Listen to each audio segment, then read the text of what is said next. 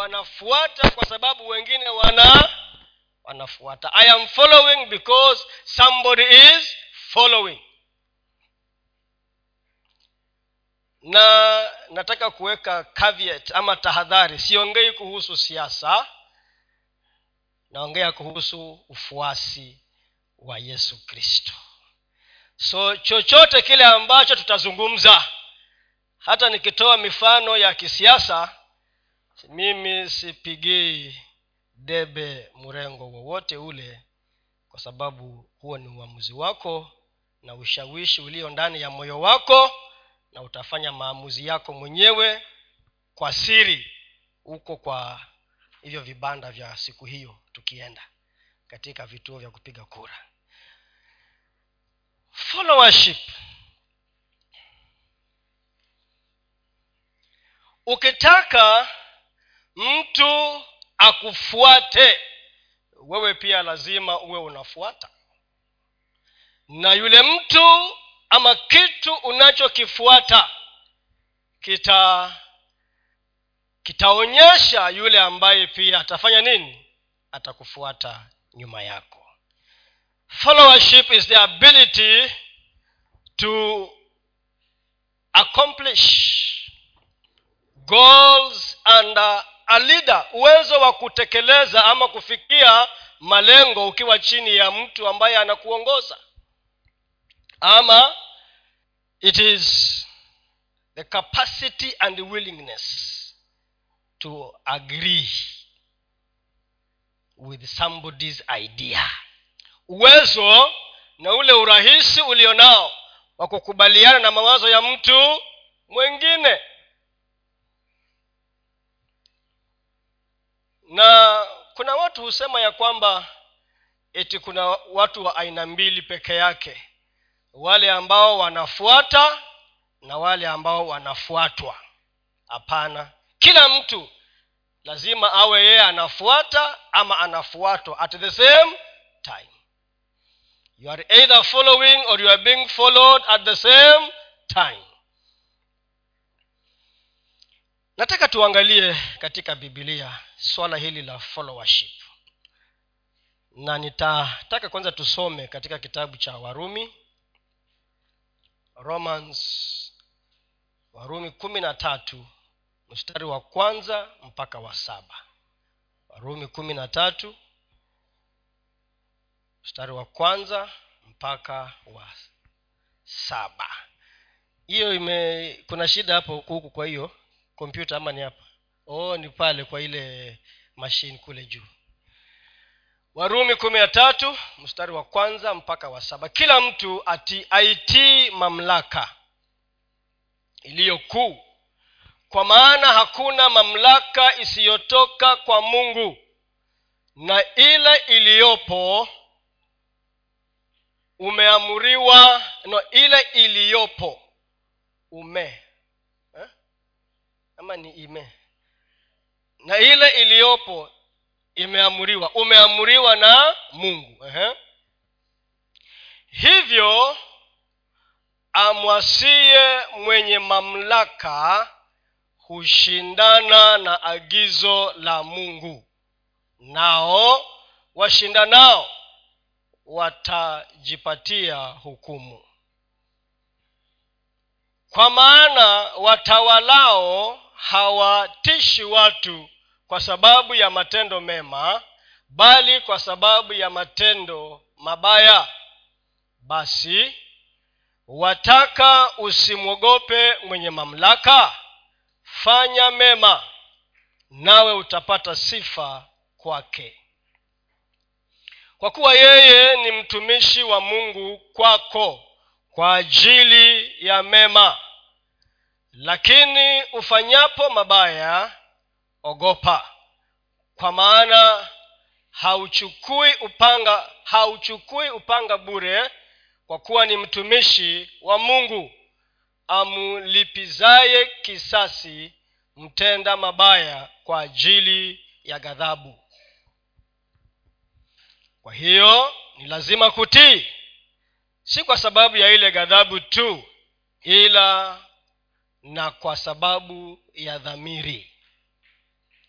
Kwa sababu hiyo tena unalipa kodi kwa kuwa wao ni wahudumu wa mungu wakidumu katika kazi hiyo hiyo. Wapeni wote haki zao mtu wa kodi kodi mtu wa ushuru ushuru. Astahilie hofu hofu. Astahilie heshima heshima. Bwana yesu asifiwe. Nataka tuweke msingi kwanza pale. Tunapoongea kuhusu kufuata ama ufuasi tunaona ya kwamba hapa mahali ambapo tumesoma tunaamurishwa it is a command. Kwa sababu unapotii huwezi ukafuata kama hautii. You cannot follow if you are not obedient. Kwa hivyo tunaamrishwa ya kwamba ni tutii mamlaka. Na ametupatia mfano wa mamlaka ya dunia hii. Watu waliowekwa katika nyadhifa mbalimbali. Wawe wazuri wawe wabaya imetuambia ya kwamba hakuna mamlaka itokayo mahali kwengine kokote isipokuwa kwa nani? Kwa kutoka wapi? Kwa mungu. Na wakati mwingine huwa tunajiuliza sasa kama hawa watu ni wabaya tuwatii hivyo? Ama tufuate zile sheria ambazo zimewekwa? Tumeambiwa ya kwamba pale ni amri ya kwamba ni tutii mamlaka. So there is no followership if there is no obedience. And followership is a command. Tumeamuriwa tumeamurishwa ya kwamba ni tufuate. Si yetu tunachagua. Na chochote kile ambacho wanafanya eti hao ni watumishi na wanatenda kwa niaba ya yule aliyewapatia mamlaka. Wakati mwingine unaweza kujikuta katika nafasi ambayo ni uamue ufanye maamuzi. Si utende dhambi lakini ufuate bila kutenda dhambi you follow without sinning. Na mfano mzuri tuliusoma tuli siku nyingine na mnajua ni wa danieli. Danieli wakati walipoamrishwa ile mara ya kwanza ya kwamba ni wale vyakula ambavyo wale na wanywe kutokana na meza ya mfalme ilibidi wat, wasivunje sheria na bado watii. Kwa sababu ni amri. Na walitii kwa sababu kutii kwao haikuwa kula vyakula vya mfalme lakini njia mbadala ilipatikana ili bado waweze kuwa kama vile ambavyo mfalme alitaka na hata zaidi. It is a command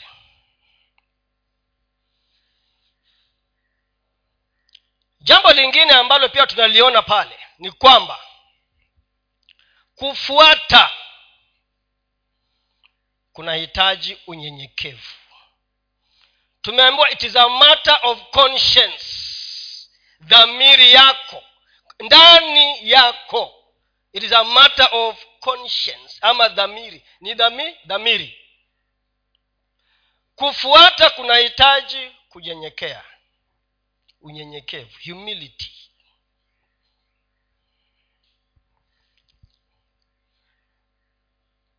Uh, ule ni mfano tu wa mamlaka. Mamlaka yako katika sehemu mbali mbali.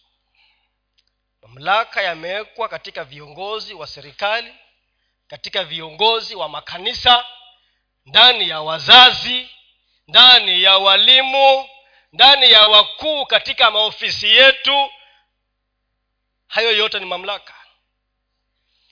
Walimu mashuleni wako na mamlaka. Kwa hivyo katika kila afisi ama nyadhifa ama sehemu yoyote ile kuna mamlaka. Si umri Aa, si umri ni mamlaka yaliyowekwa ndani ya mtu ama ofisi na ili ndio ufuate ni unyenyekee. Kwa sababu gani? Ukianza kuangalia ya kwamba huyu ni mtoto unaweza kuwa kwa ofisi na wewe ni mzee uko karibu kuenda retirement. Na kuna kijana wa miaka ishirini na minane ndio mkubwa wako.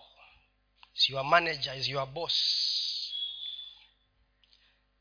Na unasema sasa huyu mtoto wa juzi ambaye alikuja nikamfundisha kazi. Ataniambia nini? What can he tell me? We have been here. Na alikuja juzi nikamfundisha kazi. Sasa yeye amekuwa meneja na mimi naripoti kwake.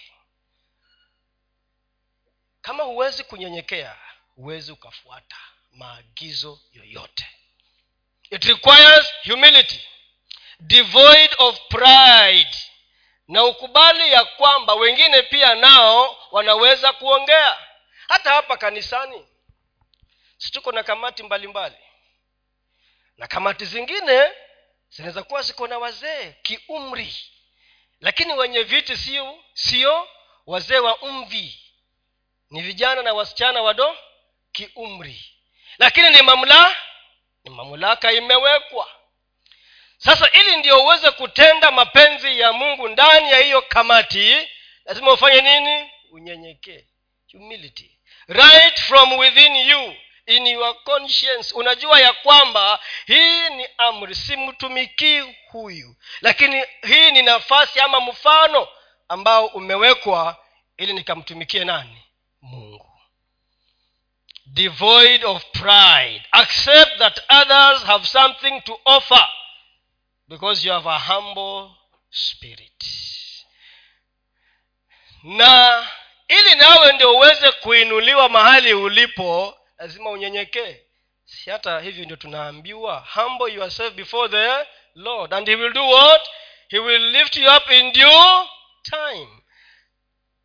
Na kunyenyekea mbele za mungu ni pia katika mamlaka yale ambayo yako mbele yetu. Requires humility. Jambo lingine ambalo nataka pia nilitaje kuhusu ufuataji. Tuangalie warumi nne warumi nne kumi na tatu mpaka ishirini na tano.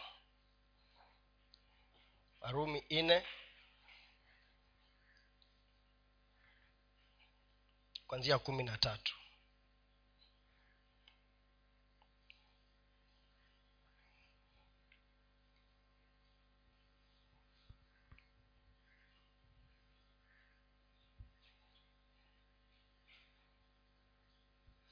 Na hiyo inasema kufuata inahitaji kuamini.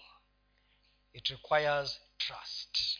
Kufuata inahitaji kuamini kwa maana ahadi ile ya kwamba atakuwa mrithi wa ulimwengu alipewa abrahamu na uzao wake. Si kwa sheria bali kwa haki aliyohesabiwa kwa imani. Maana ikiwa wale wa sheria ndiyo warithi imani imekuwa bure na ahadi imebatilika kwa sababu sheria ndiyo ifanyayo hasira. Maana pasipokuwapo sheria hapana kosa. Kwa hiyo ilitoka katika imani iwe kwa njia ya neema ili kwamba ile ahadi iwe imara. Kwa wazawa wote si kwa wale watorati tu ila na kwa wale wa imani wa abrahamu aliye baba yetu sisi sote. Kama ilivyoandikwa nimekuweka kuwa baba wa mataifa mengi mbele zake yeye aliyemwamini yaani mungu mwenye kuwahuisha wafu. Ata ayatajaye yale yasiyokuwako kana kwamba yamekuwako. Naye aliamini kwa kutarajia yasiyoweza kutarajiwa ili apate kuwa baba wa mataifa mengi. Kama ilivyonenwa ndivyo utakavyokuwa uzao wako. Yeye asiyekuwa asiyekuwa dhaifu wa imani alifikiri hali ya mwili wake uliokuwa umekwisha kufa. Akiwa amekwisha kupata umri wa kama miaka mia moja na hali ya utasa wa tumbo lake sara. Lakini akiiona ahadi ya mungu hakusita kwa kutoamini bali alitiwa nguvu kwa imani akimtukuza mungu. Huku akijua hakika ya kuwa mungu aweza kufanya yale aliyoahidi. Kwa hiyo ilihesabiwa kwake kuwa ni haki. Lakini haikuwa hai, lakini haikuandikwa kwa ajili yake tu kwamba ilihesabiwa kwake bali na kwa ajili yetu sisi mtakaohesabiwa vivyo hivyo. Sisi tunaomwamini yeye aliyemfufua yesu bwana wetu katika wafu ambaye alitolewa kwa ajili ya makosa yetu na kufufuliwa ili mpate kuhesabiwa haki. Huu ni mfano wa ibrahimu na tumeelezewa jinsi ambavyo hali ya ibrahimu ilikuwa na tunaijua vizuri sana. Lakini katika hali hiyo ibrahimu alijua ya kwamba mungu kwanza aliijua ahadi ya mungu na akaamini ya kwamba kile ambacho mungu ameahidi atakitimiza. Na kwa imani ibrahimu akatiwa nguvu na ndiposa alimwamini mungu. Hata wakati ambapo hakukuwa na kitu cha kumfanya yeye aamini he believed beyond hope against hope. Na akakubali kumfuata mungu. Ndio nili, nili, nili, nilisema ya kwamba kuna watu hufuata bila sababu na kuna watu hufuata kwa sababu. So followership requires trust. Hata katika hali yetu ya kawaida ukifuata mtu na hujui anakupeleka wapi uko katika hatari. You are following somebody blindly and you do not know where that person will lead you. Pengine ukifikiria katika maisha yako pengine kuna mtu ambaye ulimfuata na mwishowe akaingia kwa shimo mkaingia na na yeye ndani ya shimo. You entered into that hole both of you. But the person that you trust you must know. Yule mtu ambaye unamfuata niwe umemjua. You must know that person. Why? Because followership creates fellowship followership creates fellowship. And fellowship brings intimacy. And intimacy brings growth. Followership will create fellowship. Ufuasi wako utaleta ushirika. Na ushirika wako na huyo mtu utakufanya muwe karibu sana mjuane na mkijuana ndio unaendelea kukomaa na kukua. And therefore you are assured uko na uhakika ya kwamba huyu hatanipoteza. This one will not get, cause me to get lost. Ndio yule mama anaitwa naomi ama ni nani? Ni, ni naomi? Nani alisema ya kwamba nitakufuata? Watu wako watakuwa watu wangu. Ni nani ni ruth very good yes yes. Huyo alikuwa ameona kitu ambao wengine walikuwa hawajaona. Yule mwenzake hakuwa ameona. The other one had not seen. Na yeye akarudi. Lakini huyu aliyekwama na mother in law had seen something that the other one had not seen. Ya kwamba huyu alikuwa ameona kilicho ndani ya huyo mtu. Na nimesema followership will bring fellowship ufuataji unaleta ushirika na ushirika unaleta ukaribu intimacy. And in that intimacy ndio unajua huyu mtu hapana huyu ni wa kufuata na huyu ni wa kuachwa. It requires trust. Inahitaji kumwamini huyo mtu. Trust jambo la tatu ama la nne ambayo nitazungumza ni kwamba you know the person you are following and be ready to pay the price.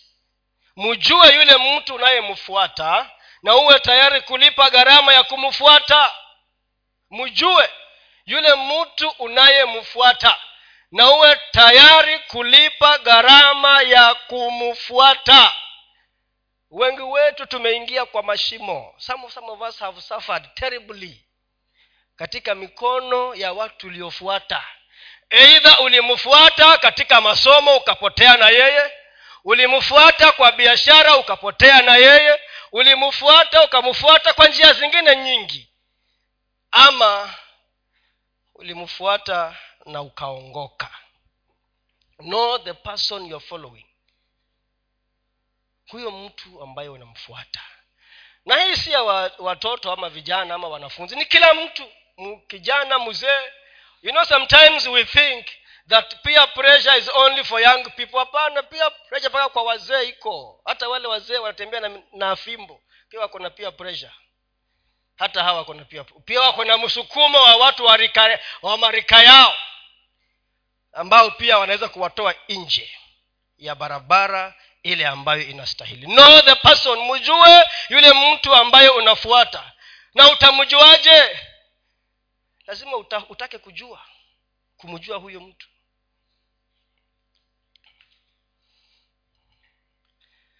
Na siku hizi siku hizi kumekuwa na ongezeko la talaka katika inaitwa divorce ni talaka eh, kumekuwa na ongezeko ongezeko There's an increase. Na kule kwa wazungu kule kwa wazungu utasikia mtu ako kwa ndoa ya pili ya tatu ya nne na ako sawasawa tu. Is okay. Yeye ako sawasawa it is normal.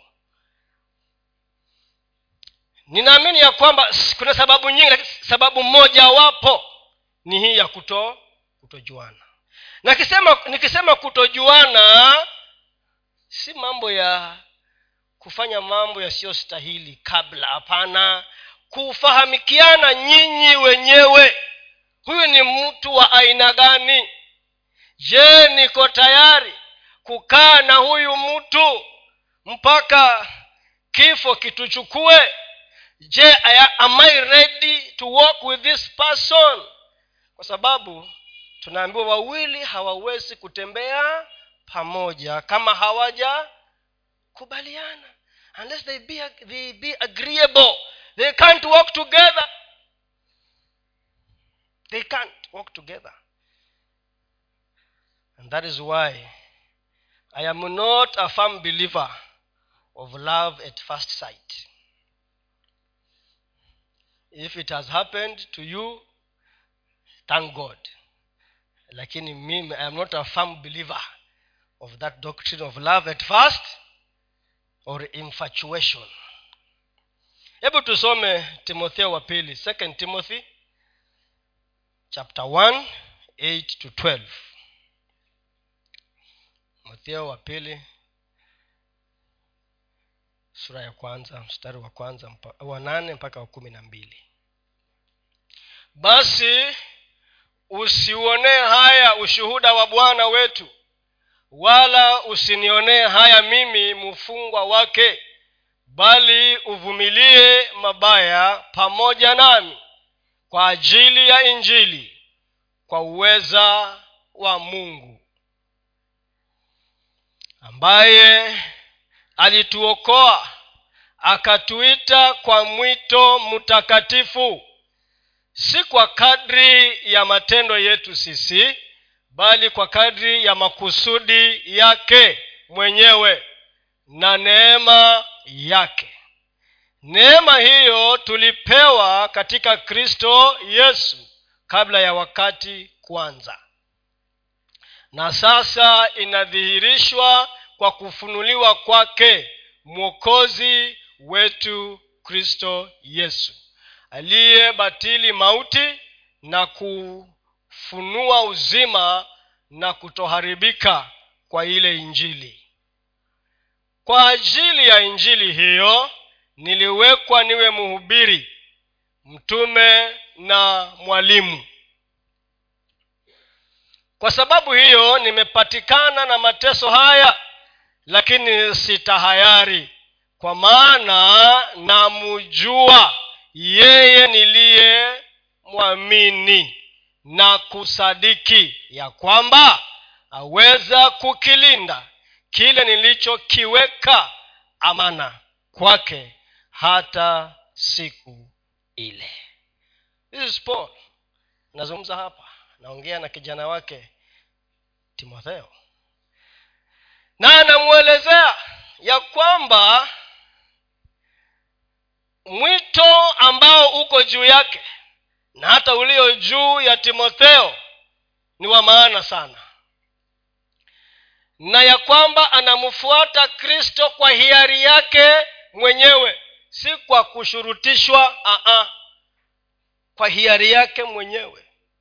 Na ya kwamba anaelewa kile ambacho ni kimupate katika safari hii anaelewa kwa hivyo anamtia moyo timothy ya kwamba yeye paul anamjua yule ambaye amemwita anamjua yule ambaye anamfuata. Na ako tayari. Ndio nimesema umjue unayemfuata na uwe tayari kulipa gharama. Know the one that you're following and be ready to pay the price na gharama ziko aina nyingi za hii gharama. Swali ni hiyo gharama utakuwa unailipa kwa sababu ya kumfuata yule ambaye unamfuata kwa kweli ama ni kwa sababu zako? You see it is better for you to suffer for the right thing than to suffer for the wrong thing. Kama unapitia changamoto kwa sababu ya ambazo hazina maana hazikusaidii. Na pia ukipitia changamoto hizo ambazo si za msingi you are not protected. Haulindwi uko peke you are on your own you are naked uko uchi. But if you are suffering because of the call then you are okay. Kama unapitia hali hizo kwa sababu ya mwito ulio juu yako wa kumfuata yesu ni sawa. Kwa sababu paul anasema niko na hakika ya kwamba amana niliyoweka kwake atailinda. What i have committed to him and what is it? Your life. Ni maisha yako umemupa na yeye ni mwaminifu umemjua. Ndio nikasema followership must bring fellowship. Na huwa anasema fellowship two fellows in a ship together watu wawili ndani ya chombo peke yao. Hao tu wakisemezana na wakitembea pamoja. That is my simple way of saying what fellowship is. I have i know i am persuaded i know. Ili ndio ufike kiwango cha kwamba unajua wewe ndio uweze kumtetea mwanadamu ni huwe umemjua kweli kweli so that you can vouch for that person. Unaweza ukamtetea. Nuo umemjua kweli kweli. Bila hivyo atakuaibisha atakuacha kwa mataa. Atakuacha kwa mataa. Will leave you at the street lights. Traffic lights. He leave you there alone. High and dry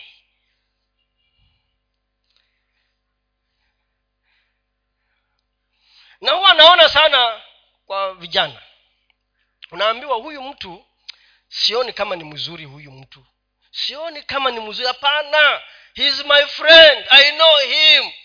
I have schooled with him. Okay unamjua? Lakini wewe kama mzazi ukiangalia kwa macho ya uzazi ona huyu mtu roho yako ina ina inamkataa tu. Ama hujaletewa mtu mi sijaletewa lakini nasema unaweza kuletewa mtu na roho yako ikamkataa tu eh? kamkataa tu. Na ukimwambia huyu mtu achana naye nakwambia da this one is the one. Na umujui siku ile sasa utamjua sawasawa it will be too late. Ndiyo mwandishi mmoja akasema ya kwamba there are two pains. Kuna uchungu mara mbili dunia hii kulingana na yeye.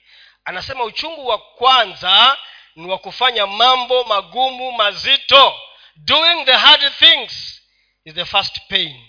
Whatever thing it is jambo lolote ambalo utafanya ambalo ni gumu liko na uchungu. Because anasema kitu chochote kizuri kiko wapi? Mlimani kiko juu. So ni ukifuate. Alafu pain ama uchungu wa pili ni wa kusema laiti ningalijua. Laiti ningali i wish i i knew. Regret! Na uchungu huo utaendelea kukuwa nao mpaka siku ya kuzikwa. Aching because of regret. Kwa sababu ulikimbilia. Uliingia na kumbe ulikuwa unapotea. Na kuna siku nilisema hapa wengine wetu tumepoteza pesa mingi. When i talk about this sometimes nasikia uchungu because nilipoteza pesa mingi kwa sababu ya kukimbia. Mtu anakuambia there's a deal here. Hapa yuko shamba my friend. Hapa kuna shamba.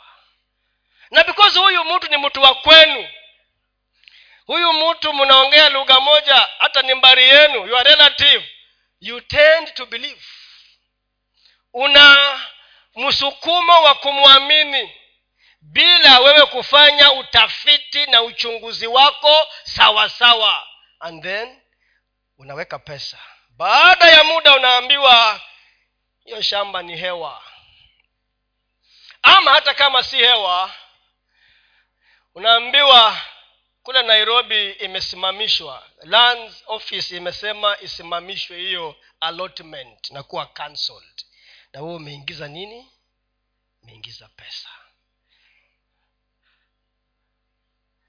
gharama ya kufuata mtu.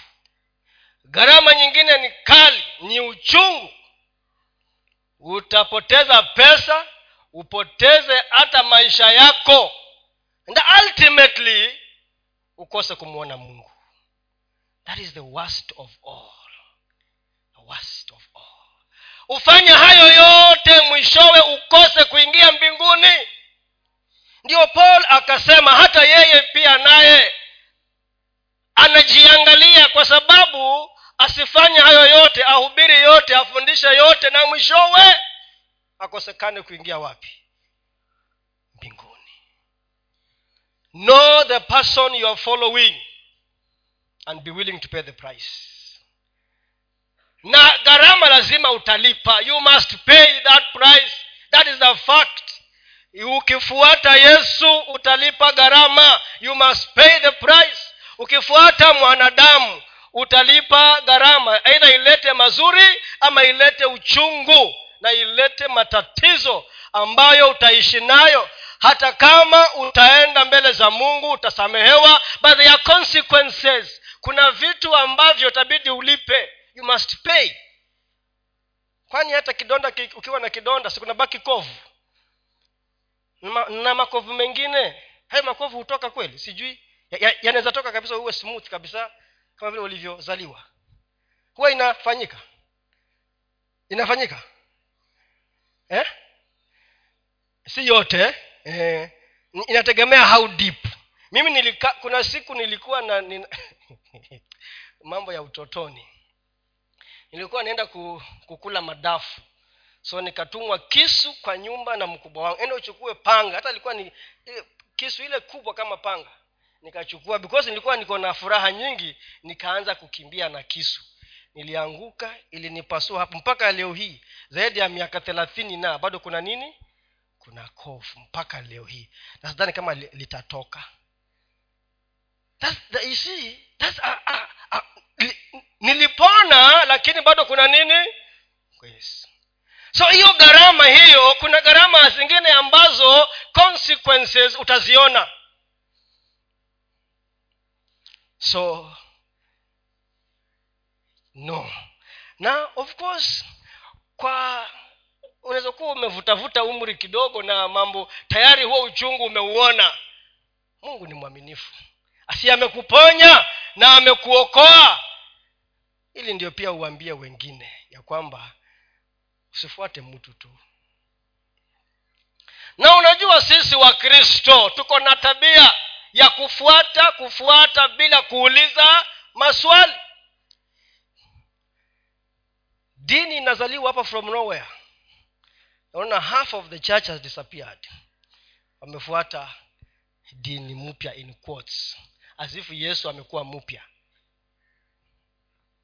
Na yesu ambaye ako naye si ndio huyu ambaye uko naye? Wanaenda wote. Tulikuwa kwa kanisa nyingine kitambo na kukawa na msukosuko. Nusu ya kanisa ilitoka ikaenda. Wakaanza kutupigia masimu wanatuambia simukuje huku. Hii nikaambia mwingine sijaona sababu ya kutoka. Sijaona na my conscience tumeambiwa following is a matter of conscience.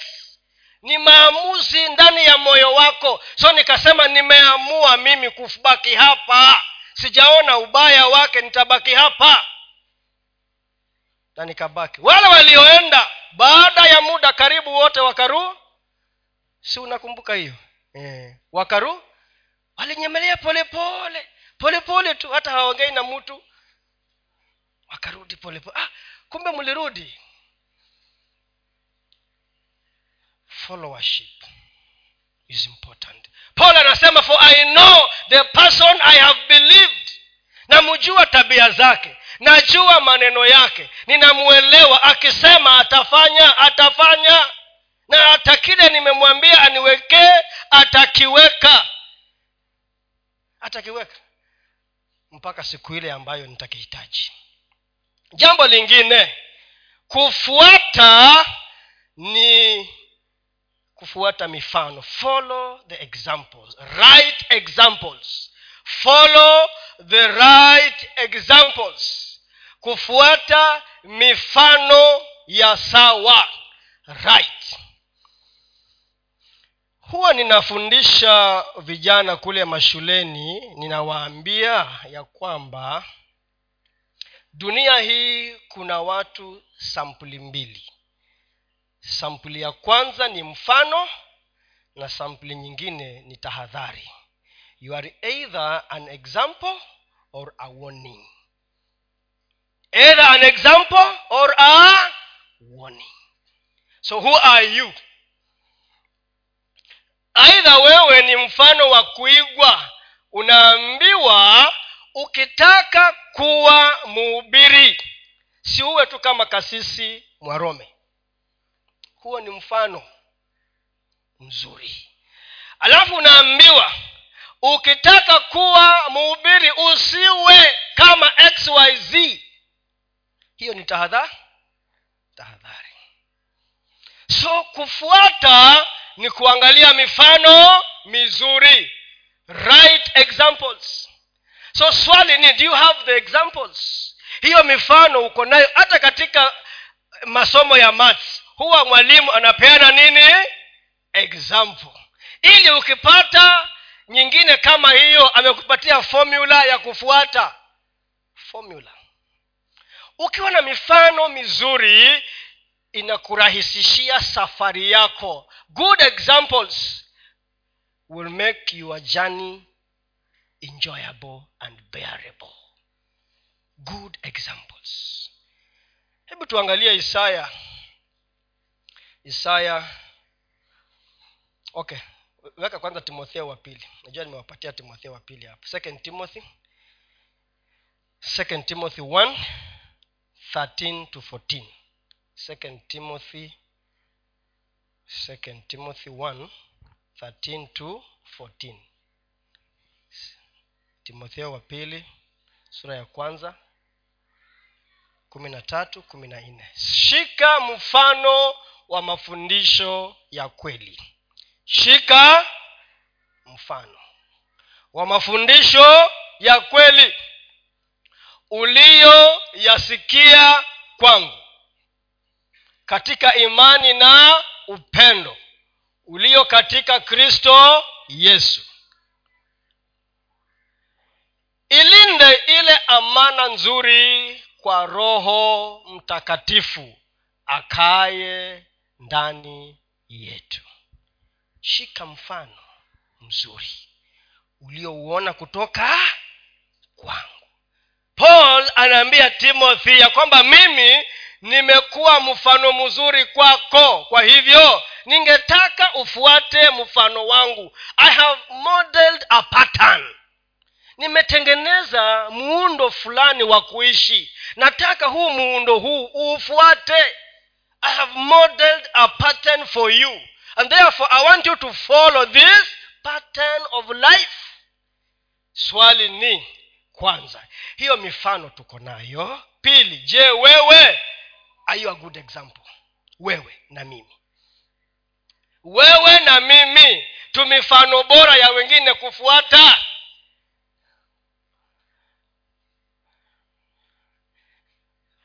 kama mimi ni ni baba nyumbani kwangu na ni mume nyumbani kwangu na ni pasta nyumbani kwangu vile ambavyo nina deal na huyu mke wangu huyu kijana atakopi tu.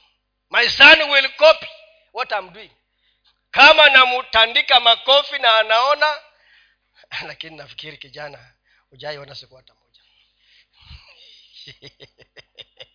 Na utaona mimi namtandika makofi na kumpiga mateke. Thats the example. Kama tunagombana kelele mbele ya hawa watu thats the example. Huyu kijana atasema hata baba yangu alikuwa anafanya hivi. So wewe ni nani? Uniambie who are you? Woman listen to me. Na yule msichana naye atasema mbone ataambia mume wake you are not like my father. Wewe sio kama baba yangu. Hakuwa anafanya hivi alikuwa anafanya hivi mbone wewe unakaa sampuli gani? Thats how it is. Unafuata mfano wa nani na wewe ni mfano kwa nani? You are an example to who? Who? Paul anaweka maisha yake wazi. Are we ready to open our lives? Ama kuna cobwebs kuna makabats kuna machemba ambayo unasema hii sitaki mtoto ama nani ao aone. Tafadhali mungu hii usiwafungulie macho waone haya. Wacha waone tu haya pekee yake. Followership demands that you must have the right examples. Na uwe tayari kunyenyekea mbele za mifano mizuri. Alafu walio nyuma nao wakuone wewe kama mfano mzuri ndio wakorintho wa kwanza kumi na moja sura ile first corinthians 11 and verse 1 paul anasema munifuate mimi follow me follow me as i also follow christ. Munifuate mimi kama nami nayomfuata kristo follow my weka kiswahili. Eh. muniige mimi kama mimi ninavyomwiga kristo maisha yangu na yako ni yawe wazi. Yawe wazi. Watoto waige wenzetu wa baba wenzetu wa mama wenzetu. Unajua kila binadamu anajua kuna mtu ambaye unapenda kumfuata. Swali ni kwa sababu gani unamfuata? Kama ni mfano mzuri hata wewe pia utakuwa mfano mzuri kwa mwingine if you follow right examples you will also become a right example to another person. Because kile ambacho unapokea ndio utapeana.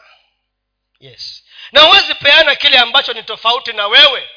Na mi wanaambia hawa vijana kama nawafundisha mambo ya relationships. Nawaambia haupati mtu unayemtaka. Hapana unapata mtu kama ulivyo.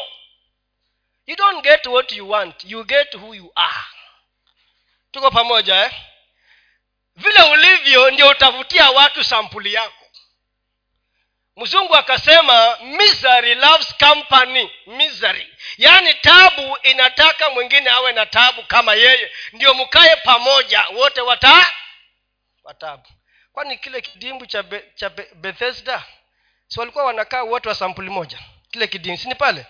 E, walikuwa wanakaa yule bwana aliyekaa miaka thelathini na minane pale kulikuwa na wenzake kama yeye wanakaa pamoja. Walikuwa wanaambiana nini?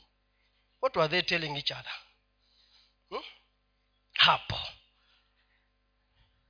So unavutia mtu jinsi ulivyo. So ukijiuliza mbone mimi kila wakati nafuatwa na marogo.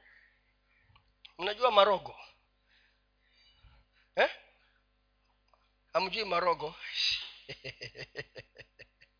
Marogo. Wale wasiosikia.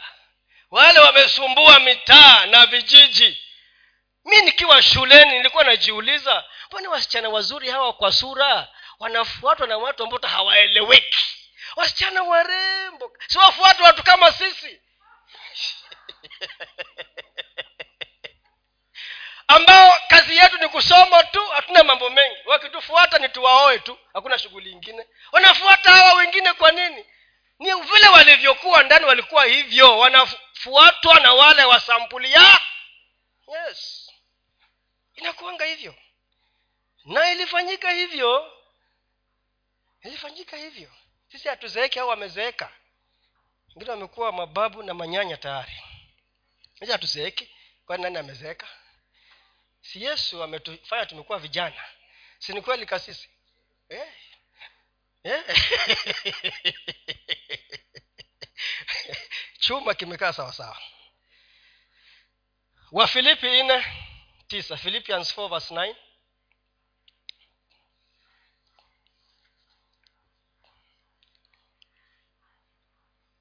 so fuata mifano iliyo bora. Kama ni kwa huduma kuwa na baba yako wa kufuata kiroho. Kama ni kwa masomo unafuata nani? Kama ni kwa biashara unafuata nani? Kama ni kwa anything in this life get a good example. Pata mfano ulio bora.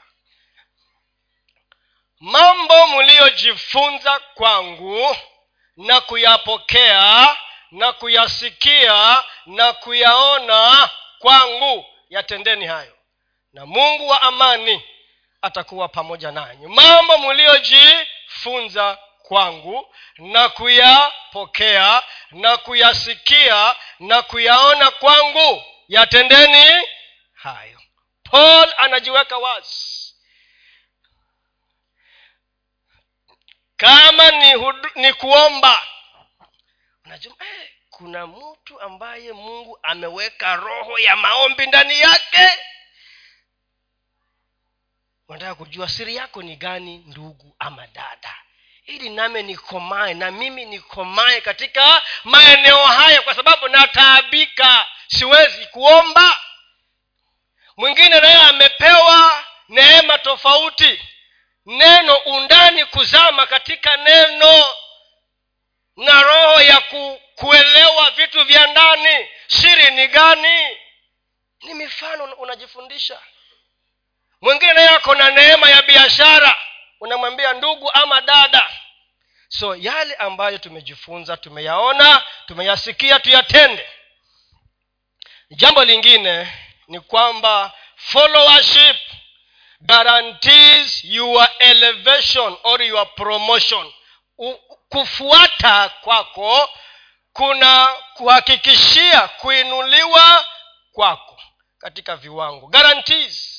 Your followership guarantees. Right followership right. Kufuata kuliko kwa sawa. Kuna kuhakikishia. Si hivyo ndiyo tumeona mifano mingi.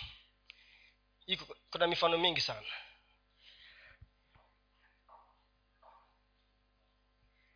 mnaweza mkasoma wenyewe wafalme wa pili second kings. Hiyo mtaandika mtasoma. Wafalme wa pili sura ya pili mstari wa kwanza mpaka wa kumi na in second kings chapter 2 verse 1 to 14 habari hii ya uhusiano wa eliya na elisha. Nilisema ya kwamba followership brings fellowship. Elisha na eliya. Elisha alikuwa mtumishi kwa bwana wake eliya. Na alimfuata. Alitenda yote yaliyopasa yeye kutenda. Na wakifikia mwisho wakati eliya ni aende kuchukuliwa na kuenda mbinguni akaambiwa na bwana wake baki hapa. Alikuwa anamjaribu katika viwango mbalimbali mbali. lakini elisha akakataa kumwacha bwana wake.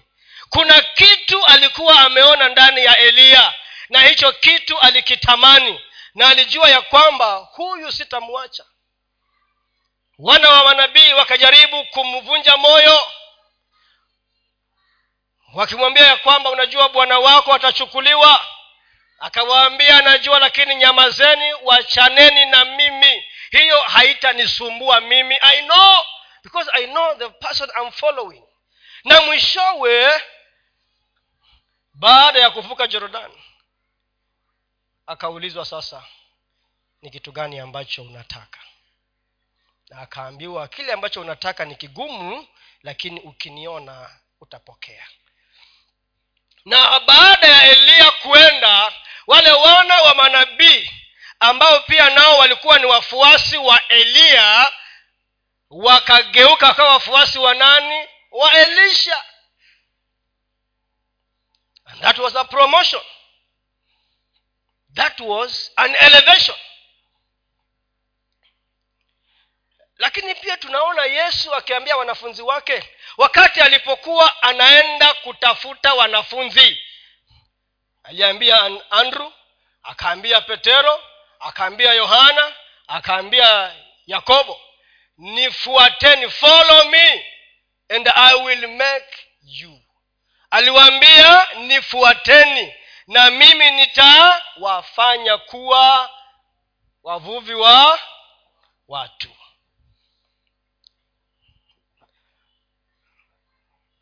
Nifuateni so biashara waliokuwa nayo ni ya kumfuata yesu.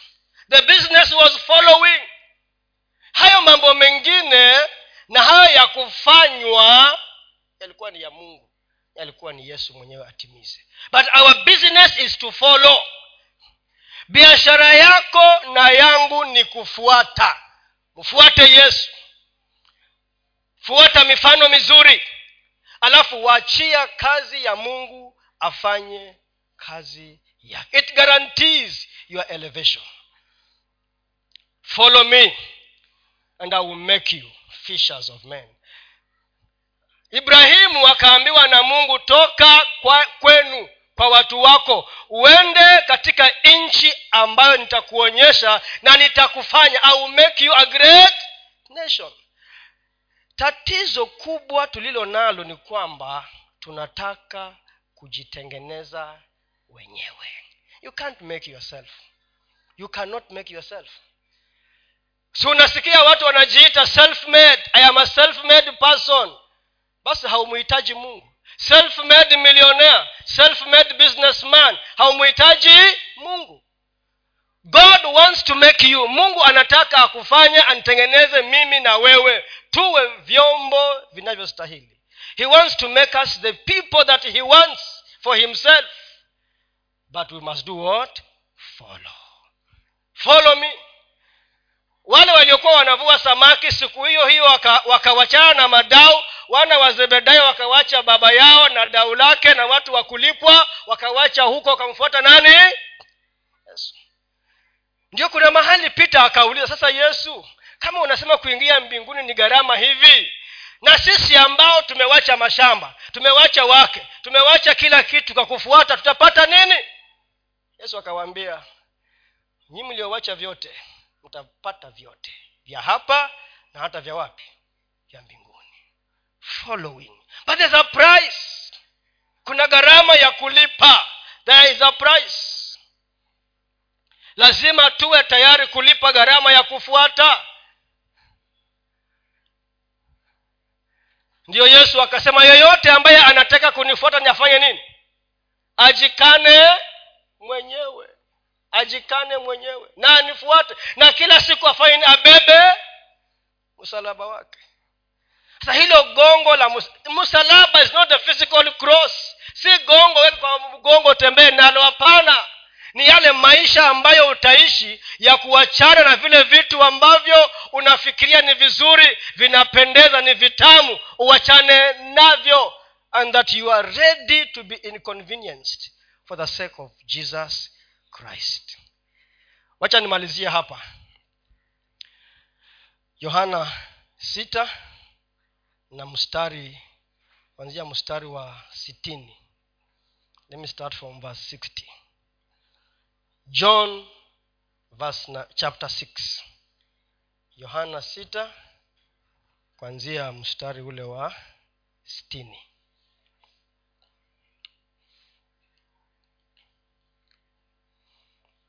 huwezi kuwa kiongozi kama wewe hufuati mtu mwingine. Huwezi. Huwezi kuwa kiongozi kama hufuati mtu mwingine. Because you cannot give leadership that you have not received. And you cannot give what you don't have. Basi watu wengi miongoni mwa wanafunzi wake waliposikia mm, nieleze hapa kidogo kwanza. Huko juu yesu alikuwa amelisha watu elfu tano 5000 5000 men. Na alafu baadaye wanafunzi wakaingia kwa chombo wakaenda sehemu nyingine lakini wakasahau kubeba mikate. Na yesu akawa anazungumza na wao. Tena baadaye akawa amesema ya kwamba yeye yesu ndiye mkate uliotoka mbinguni. Na akasema ya kwamba yeyote ambaye atanifuata mimi lazima ale mkate huo ambao ni mwili wake na anywe damu yake. Watu wakasema hilo ni jambo gumu sana. Hiyo haiwezekani. Eti kula mkate na ni mwili wake. Eti yeye ndiyo mkate uliotoka mbinguni mkate wa uzima uliotoka mbinguni. Na ati tule mwili wake na tunywe damu yake. Kwa sababu ya ukosefu wa nini? Wa ufahamu basi watu wengi miongoni mwa wanafunzi wake waliposikia walisema neno hili ni gumu. Ni nani awezaye kulisikia? Naye yesu akafahamu nafsini mwake ya kuwa wanafunzi wake wanalinung'unikia neno hilo akawaambia je neno hili linawakwaza? Itakuwaje basi mwonapo mwana wa adamu akipaa huko alikokuwako kwanza roho ndiyo itiayo uzima. Mwili haufai kitu. Maneno hayo niliyowaambia ni roho tena ni uzima. Lakini kuna wengine miongoni mwenu wasioamini kwa maana yesu alijua tangu mwanzo ni nani wasioamini naye ni nani atakaye msaliti? Akasema kwa sababu hiyo nimewaambia ya kwamba hakuna mtu awezaye kuja kwangu isipokuwa amejaliwa na baba yangu. Kwa, kwa ajili ya hayo wengi miongoni mwa wanafunzi wake wakarejea nyuma wasiandamane naye tena mm-hmm. basi yesu akawaambia wale kumi na wawili je ninyi nanyi munataka kuondoka? Basi simoni petro akajibu bwana twende kwa nani? Wewe unayo maneno ya uzima wa milele. Sasa wanafunzi wale wengine baadhi yao walienda maana maneno haya yalikuwa magumu sana. Yalikuwa magumu. Hayaeleweki. Huwezi tafuna mwili wa mtu. Hawakuwa na ufahamu hawakuelewa. Ndio yesu akawageukia wanafunzi wake wale kumi na wawili mitume akawaambia je na nyinyi mwataka kwenda? Petro huyu huyu wa kimbelembele ndio akasema tuende wapi? Lakini tunajua ya kwamba petro huyu huyu tu baada ya yesu kufa na kuzikwa alisemaje? Naenda ku kuvua samaki. Huyu huyu ambaye anasema twende wapi? Wewe unayo maneno ya uzima wa milele. Ndiye kuna na wakati mfupi ulifika akaenda. Na kwa sababu alikuwa ni kiongozi akafuatwa. Wengine pia wakasema twaenda na wewe kuvua samaki. Na wakaenda gharama ya kufuata mtu na kumfuata si mtu tu yesu kristo. Is a matter of conscience. Lazima tuwe tumekata shauri ndani yetu. Haikuangi rahisi. It's not easy. It's not easy. Lakini naomba mungu wa mbinguni atusaidie naomba ya kwamba mungu wa mbinguni atupatie ufahamu. Maana yesu alisema juu ya ufahamu na ufunuo wa petro uliomtambua yesu ni nani? Akasema juu ya jiwe hili nitalijenga kanisa langu. Juu ya ufahamu juu ya ufunuo na kuelewa nitajenga kanisa langu. Na milango ya kuzimu haitafaulu kinyume na kanisa hili. Na kanisa ni wewe na mimi ili tusiondokee njia hii ya kumfuata yesu kwa sababu tumeamua katika mioyo yetu. Wacha nimalizie hapo. Na nimesema ya kwamba ufuataji huu ndio utakaoashiria pia nasi kufuatwa. Ili tuweze kuwa wafuasi bora wa yesu kristo lazima tumfuate yesu kwa hali na mali ili wengine nao watufuate tufuata yesu kristo. Wacha mungu wa mbinguni atusaidie na atuneemeshe katika safari hii. Mungu awabariki